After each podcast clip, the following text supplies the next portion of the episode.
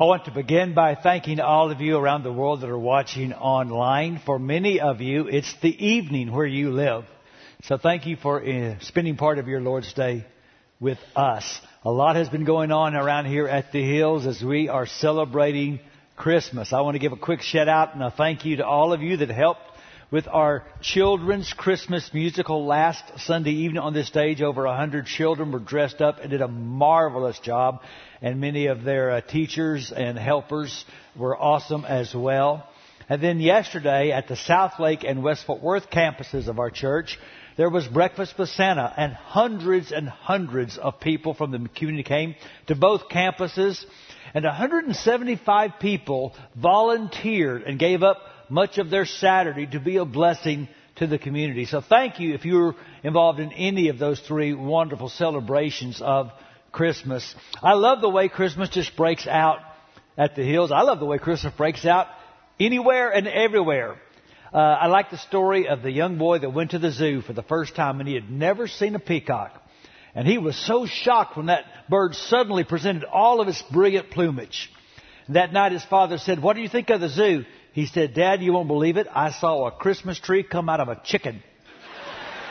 because Christmas has a way of just showing up for you would never expect it. Like, for example, in the Gospel of Matthew. Now we have four accounts of the life of Jesus. We call them the Gospels of Matthew and Mark and Luke and John. And they're telling the same story, but they're telling the story with a different slant because each author is writing to a different audience. Now, Matthew is writing especially to a Jewish audience trying to convince them that Jesus of Nazareth is their Messiah. And it's interesting that he would be given that assignment because Matthew was formerly a tax collector, considered by the Jewish people a traitor and a reject, writing about another person they had rejected. And so he tells the story with a very particular agenda. He doesn't start like the other Gospels. Luke starts the birth story of Jesus with angels and with singing and with birth announcements. Matthew starts the story of Jesus with what reads like a Hebrew phone book. Now, let me show you what I mean. This is how the Gospel of Matthew starts. These are the very first words of the New Testament. This is the genealogy of Jesus, the Messiah, the son of David, the son of Abraham. Abraham was the father of Isaac, Isaac the father of Jacob, Jacob the father of Judah and his brothers, Judah the father of Perez and Zerah, whose mother was Tamar. Perez the father of Hezron, Hezron the father of Ram, Ram the father of Amminadab, Amminadab the father of Nahshon, Nahshon the father of Salmon, Salmon the father of Boaz, whose mother was Rahab. Boaz, the father of Obed, whose mother was Ruth. And Obed, the father of Jesse, and Jesse, the father of King David. Now, David was the father of Solomon, whose mother had been Uriah's wife. Notice right off the bat, the story of Jesus doesn't start once upon a time or in a galaxy far, far away. Because this is not a fairy tale. Whether you buy the whole story of Jesus' miracles and death and resurrection or not, what you have to remember and admit, he was a real character. There was a real man named Jesus. He was from Nazareth. This story that Christmas begins is rooted in actual space and time.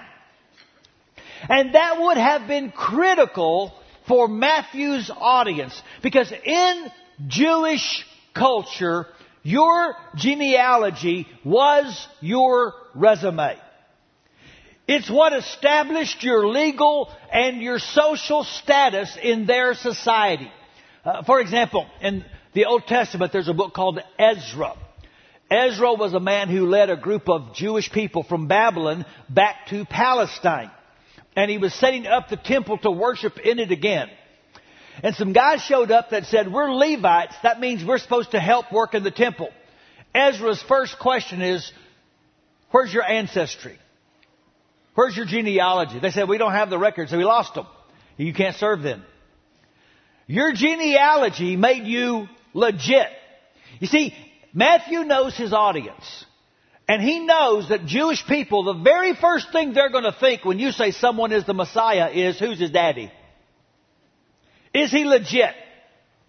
Can you prove that he is a direct descendant of King David. Because I don't care what else you do or say, if you aren't a descendant of David, you cannot be the Messiah. And it's interesting, Jesus' critics challenged him on many fronts, but they never challenged his genealogy. Because they knew, the records proved it, he was a direct descendant of King David. So Matthew starts that way. But he's not just providing a genealogy. He is providing a theology in the least expected place. Because four times at the start of this genealogy, Matthew includes some of the black sheep in Jesus' family tree. Typically, in those days, when you gave a genealogy, you skipped a few names. In fact, Matthew skipped a few names. You took out the names that might make you look bad. Matthew does the exact opposite. He takes some of the ugliest skeletons from Jesus' closet and puts them in the record. So any of Matthew's readers would have wondered, why the who's? Why don't you put people in the record that make him look as good as he can look? It reminds me of a story a woman named Nancy Jordan tells. She put this in Reader's Digest a few years ago that she got a phone call from a salesman giving her the opportunity for a second mortgage, but she applied that she did not need one. Then he asked, would you like to consolidate all of your debt? But she replied that she had no debt. Well, this guy is determined to make her a loan, so he says, would you like to free up some cash then to do some remodeling on your house? And she explained she had just totally remodeled her house, paid for it all, had no debt. There was silence on the phone and then the man said, are you looking for a husband? Because this is the kind of person you're looking for. Someone with no seeming flaws. Someone with a record that is spotless. Someone that's going to make you look good. And there were women like that for Matthew to choose matriarchs, everyone honored like Sarah and Rebecca and Rachel. And instead, he goes into the closet and he pulls out these ugly skeletons. Maybe you don't know those stories. The first woman he mentioned was Tamar. She was a Canaanite. She married one of Judah's sons. He died. Their custom was then for her to marry the brother, he died too. Judah does not want to marry his last son to her. If she has no children, she has no future. She dresses like a prostitute and seduces her father-in-law to get pregnant. I'm not making this up. This is not Jerry Springer. This is right in the Bible. Rahab was a prostitute. Not a dress up, but a real prostitute. In the book of Joshua, some spies are sent to spy out the city of Jericho, and they go into Rahab's house. Now, the reason no one thought it strange that men would just walk into her house is because men did that all the time. And they promised her, if you'll keep us safe, when we come and destroy this city, we'll save your life. Ruth was a Moabite. The Moabites were a nation started by incest. They were despised by Jewish people. And then Uriah's wife, you might know her as Bathsheba, had the most famous affair in history and committed adultery with King David. In fact, reading Jesus' genealogy ought to make you feel better about some of your relatives. Because we all have squirrels in our family tree. And if you're thinking, I don't have any squirrels in my family tree, you're the squirrel. Let me tell you a little about my family tree and one of my favorite ancestors. This is my papa Archie. For many years, the only Christian in my family was my father's mother. My mother's parents were not Christians, never went to church. My papa, like many of your ancestors, was a product of the Depression. He had to quit school after seventh grade to work. He worked hard, but life was hard. He didn't know the Lord, so to cope, he went to a bottle. He was an alcoholic for years and years. But he loved me. My dad was in the Air Force when I was born, so for the first nine months of my life, my mom and I lived with my papa. He ran a Sinclair gas station in Moody, Texas. Mom would go to work, my papa and my nanny would put me in a straw basket and take me up to that station and keep me under the desk. Later, when my dad got out of the Air Force, he got a job with Sears, and we were sent to Albuquerque, New Mexico. And my papa and my Uncle Lee and my nanny would close that station on Friday night, drive all night long to Albuquerque so they could spend Saturday and Sunday morning with me, and then drive back to open their station Monday morning.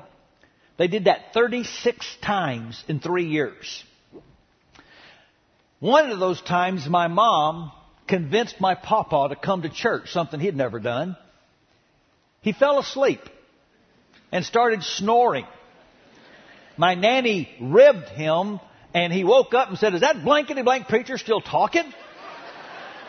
See, some of you learn bad words at school. I learned bad words listening to my papa.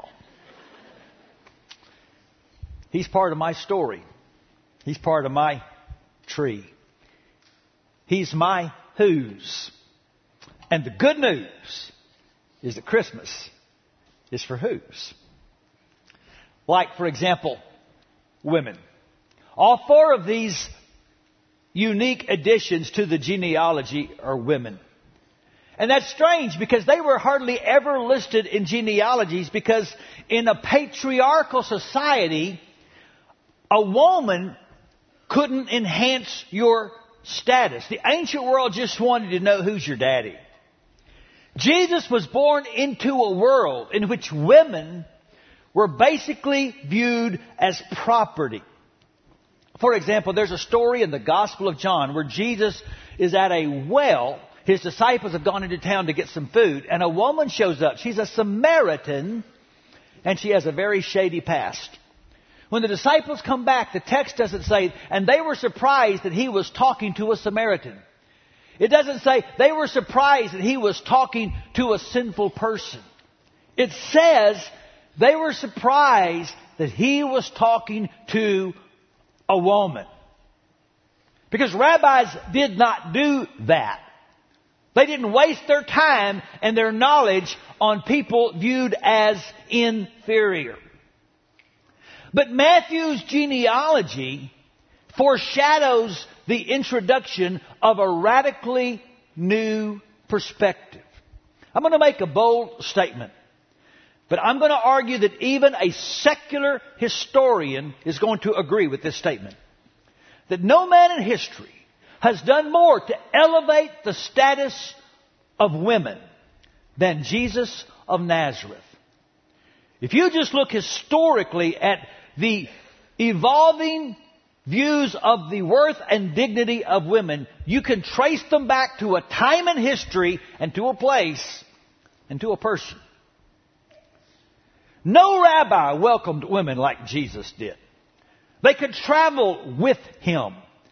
They could crash all guy parties and stay because he gave them permission.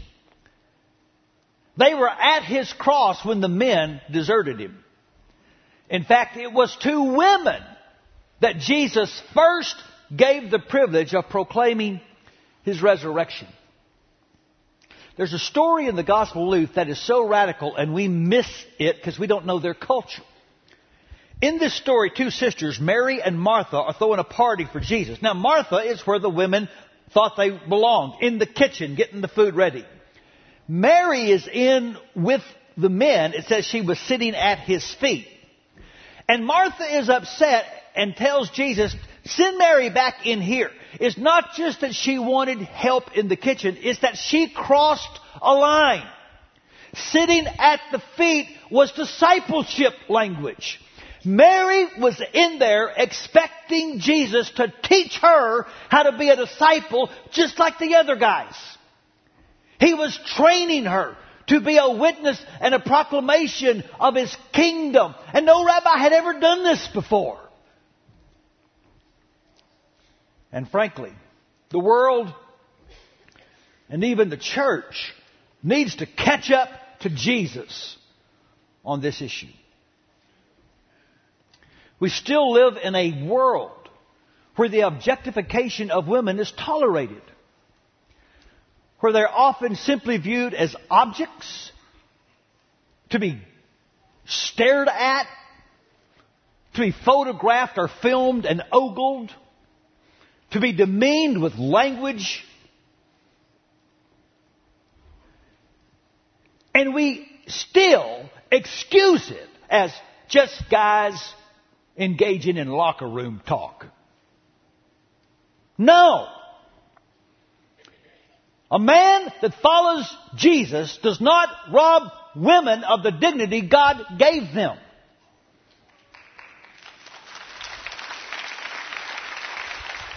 Women were invited to Jesus' birthday party. And not just to serve in the kitchen.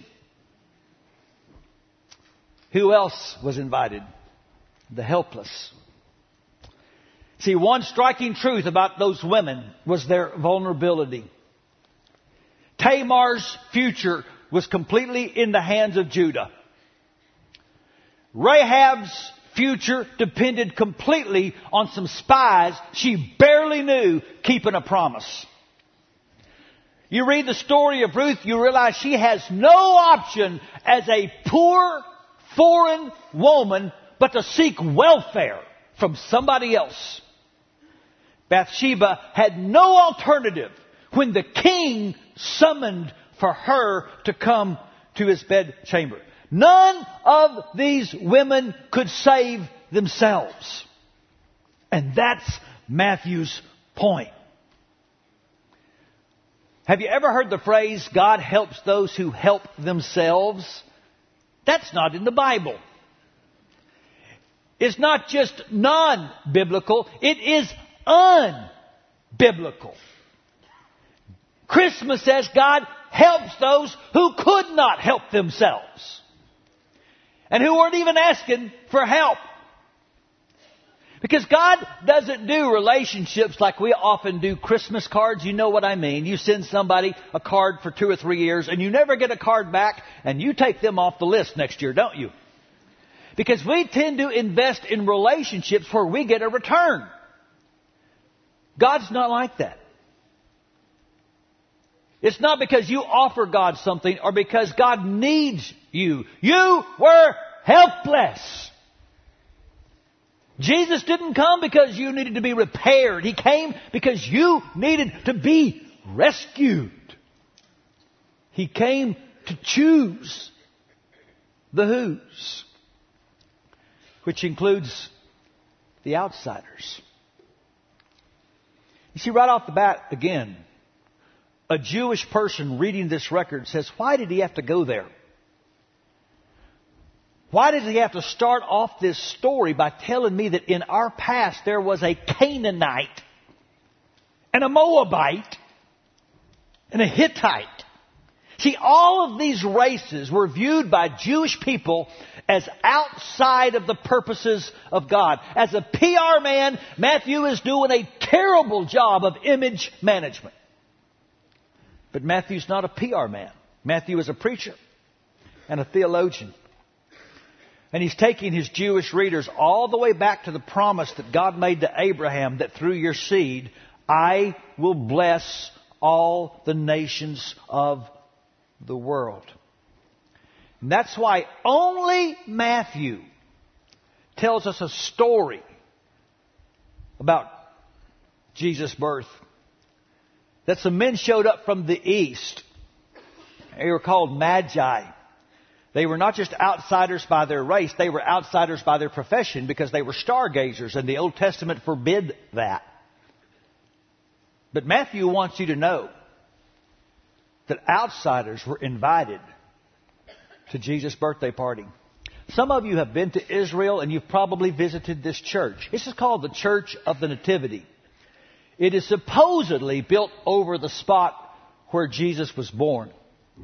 Back in the 300s, something called the Council of Nicaea ordered that churches be built over spots where Jesus did important things. So this church was first built in the 300s. That church was destroyed. This church was built in 565 AD. So it's about 1500 years old. But just 50 years after it was built, Persian armies showed up in Palestine and started destroying all the churches. Do you know why they didn't destroy this church? The armies went inside and over the spot dedicated to the birth of Jesus, there was a mosaic of Persian men wearing Persian clothes, bowing down before a baby. And the commander said, if this church has room for people like us, it needs to be saved. Later, Matthew's going to tell us another story that only he tells. King Herod wanted to kill the baby. So Joseph and Mary, with hardly any money, very poor, had to go leave their home, go to a foreign country, Egypt. That's right, don't forget that. Jesus was a refugee. He lived for years as a boy, as an immigrant. It makes me sad when I see Christian people speak harshly of refugees and immigrants. Do you know one out of every hundred people in the world today is displaced from their home? Almost all of them simply trying, like Jesus' family, to stay alive because they will get killed if they stay where they are.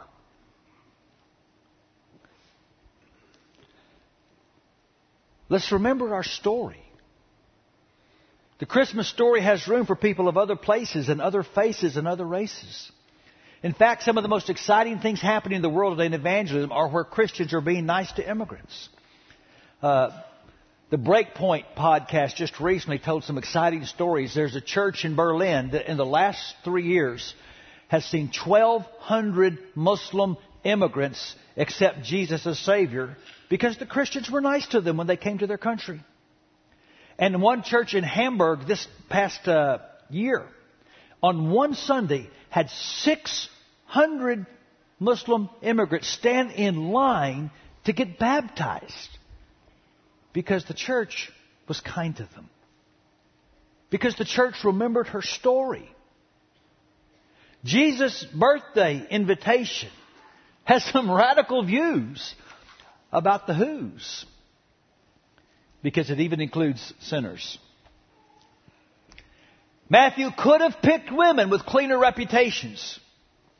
Instead, he picked a woman that seduced her father-in-law.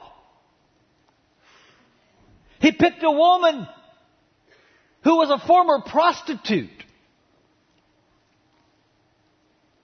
He picked a woman that betrayed her husband to sleep with a powerful man. You know, Jesus' ancestors belong on the Dr. Phil show. And that's the point. Jesus didn't just come from people like his relatives. He came for people like his own relatives. That's one reason he's the Messiah because he came out of a mess. And he came for the mess. Like Matthew. Why is Matthew telling the story like this? Because Matthew was a mess. And he knew it. He was a scandal and he knew it. Matthew knew that nobody wanted his name on their list to invite to anything until Jesus showed up. Because Jesus wanted people like Matthew to come to his party. You see, Christmas reminds us that scandalous people aren't just part of the story, they're the point of the story.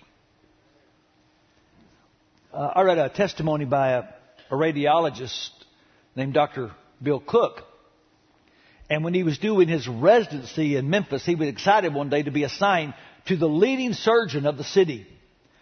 So he goes into the operating room, the body's all prepped, and the doctor says, Today we're going to do an appendectomy, and turned and gave young Bill Cook the scalpel. And young Bill Cook said, I'm not ready. I've never done this before. And the old doctor said, Son, there's nothing you can do that I can't fix. That's the gospel. Paul would say later the gospel is offensive to many. He even uses the Greek word scandalous. You see, the scandal of redemption is the redemption of scandal. There's nothing you can do that God can fix. And you know who that's good news for? Everybody. Christmas is good news for all genders, for all races, for all moral failures, which is all of us. At the birthday table, all sit down as equals, men and women, Jews and Gentiles, prostitutes and preachers. We're all equally sinful and lost. We're all equally forgiven and loved.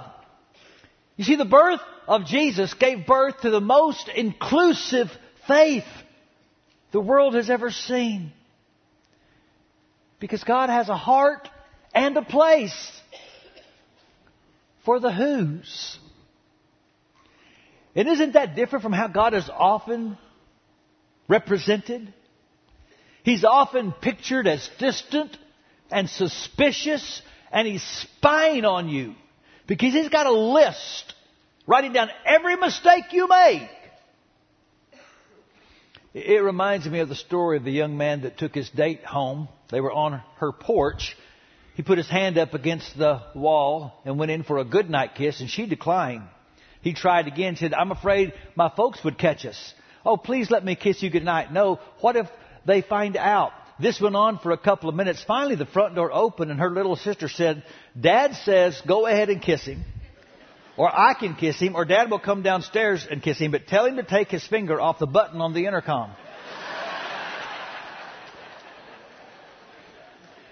and so many of us were raised on a narrative that God is just watching and waiting for you to mess up.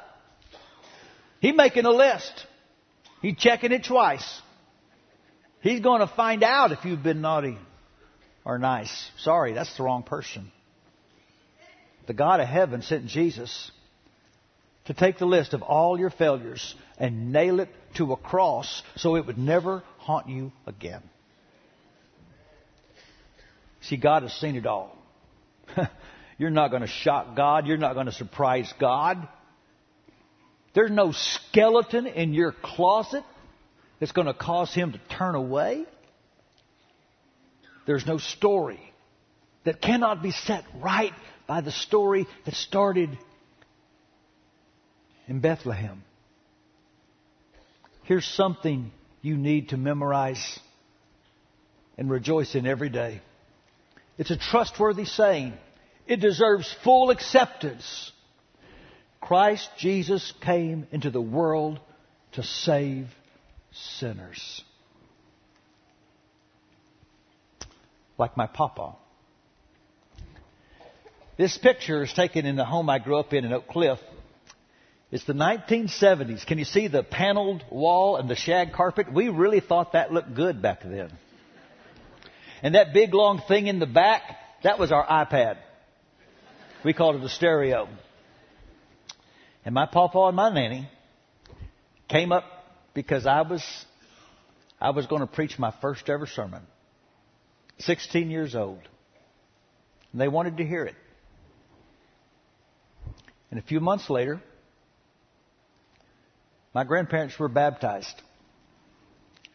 They started going to church. They'd never done that before. They became followers of Jesus. And a couple of years after this picture, my papa had a stroke. He never left bed.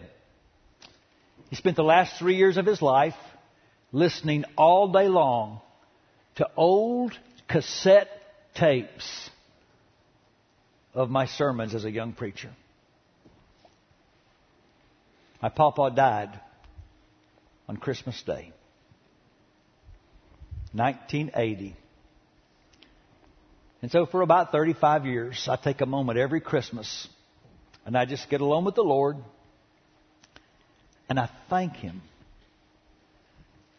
that there's room at the table for whose.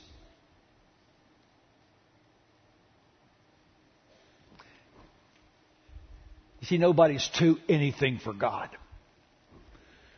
Nobody's too black, too white, too Republican, too Democrat, too rich, too poor, too uneducated. Nobody's too addicted. Nobody's too divorced. Nobody's too in prison. Nobody is too anything for God.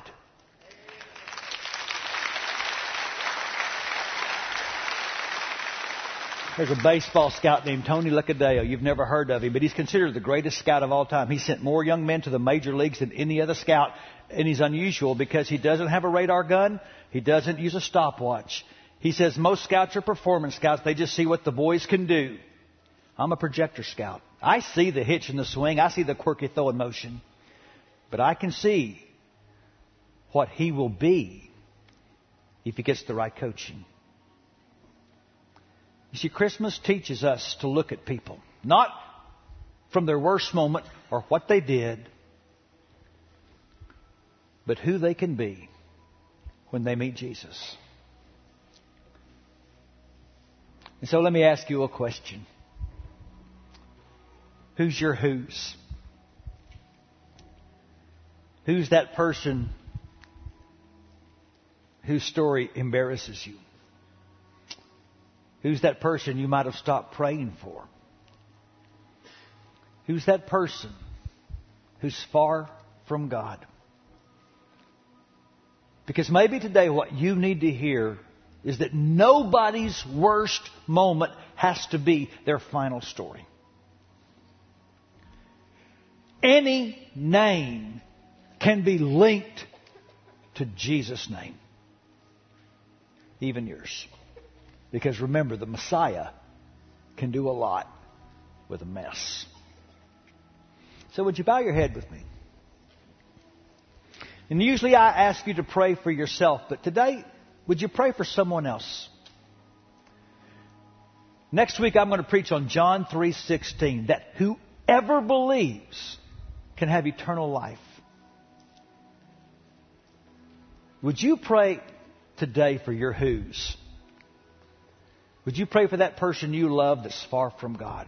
Ask for a miracle. Ask for Holy Spirit conviction. Ask that their name be linked to the name of Jesus. Pray for them right now.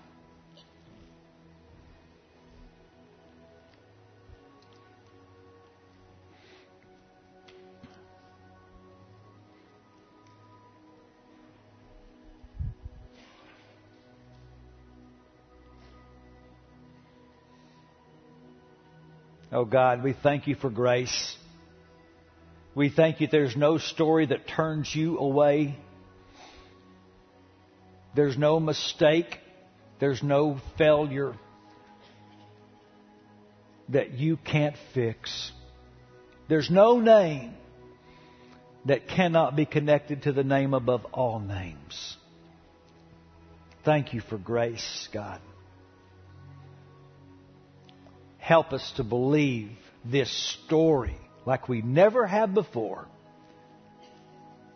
and share it with somebody else for Jesus' sake. Amen.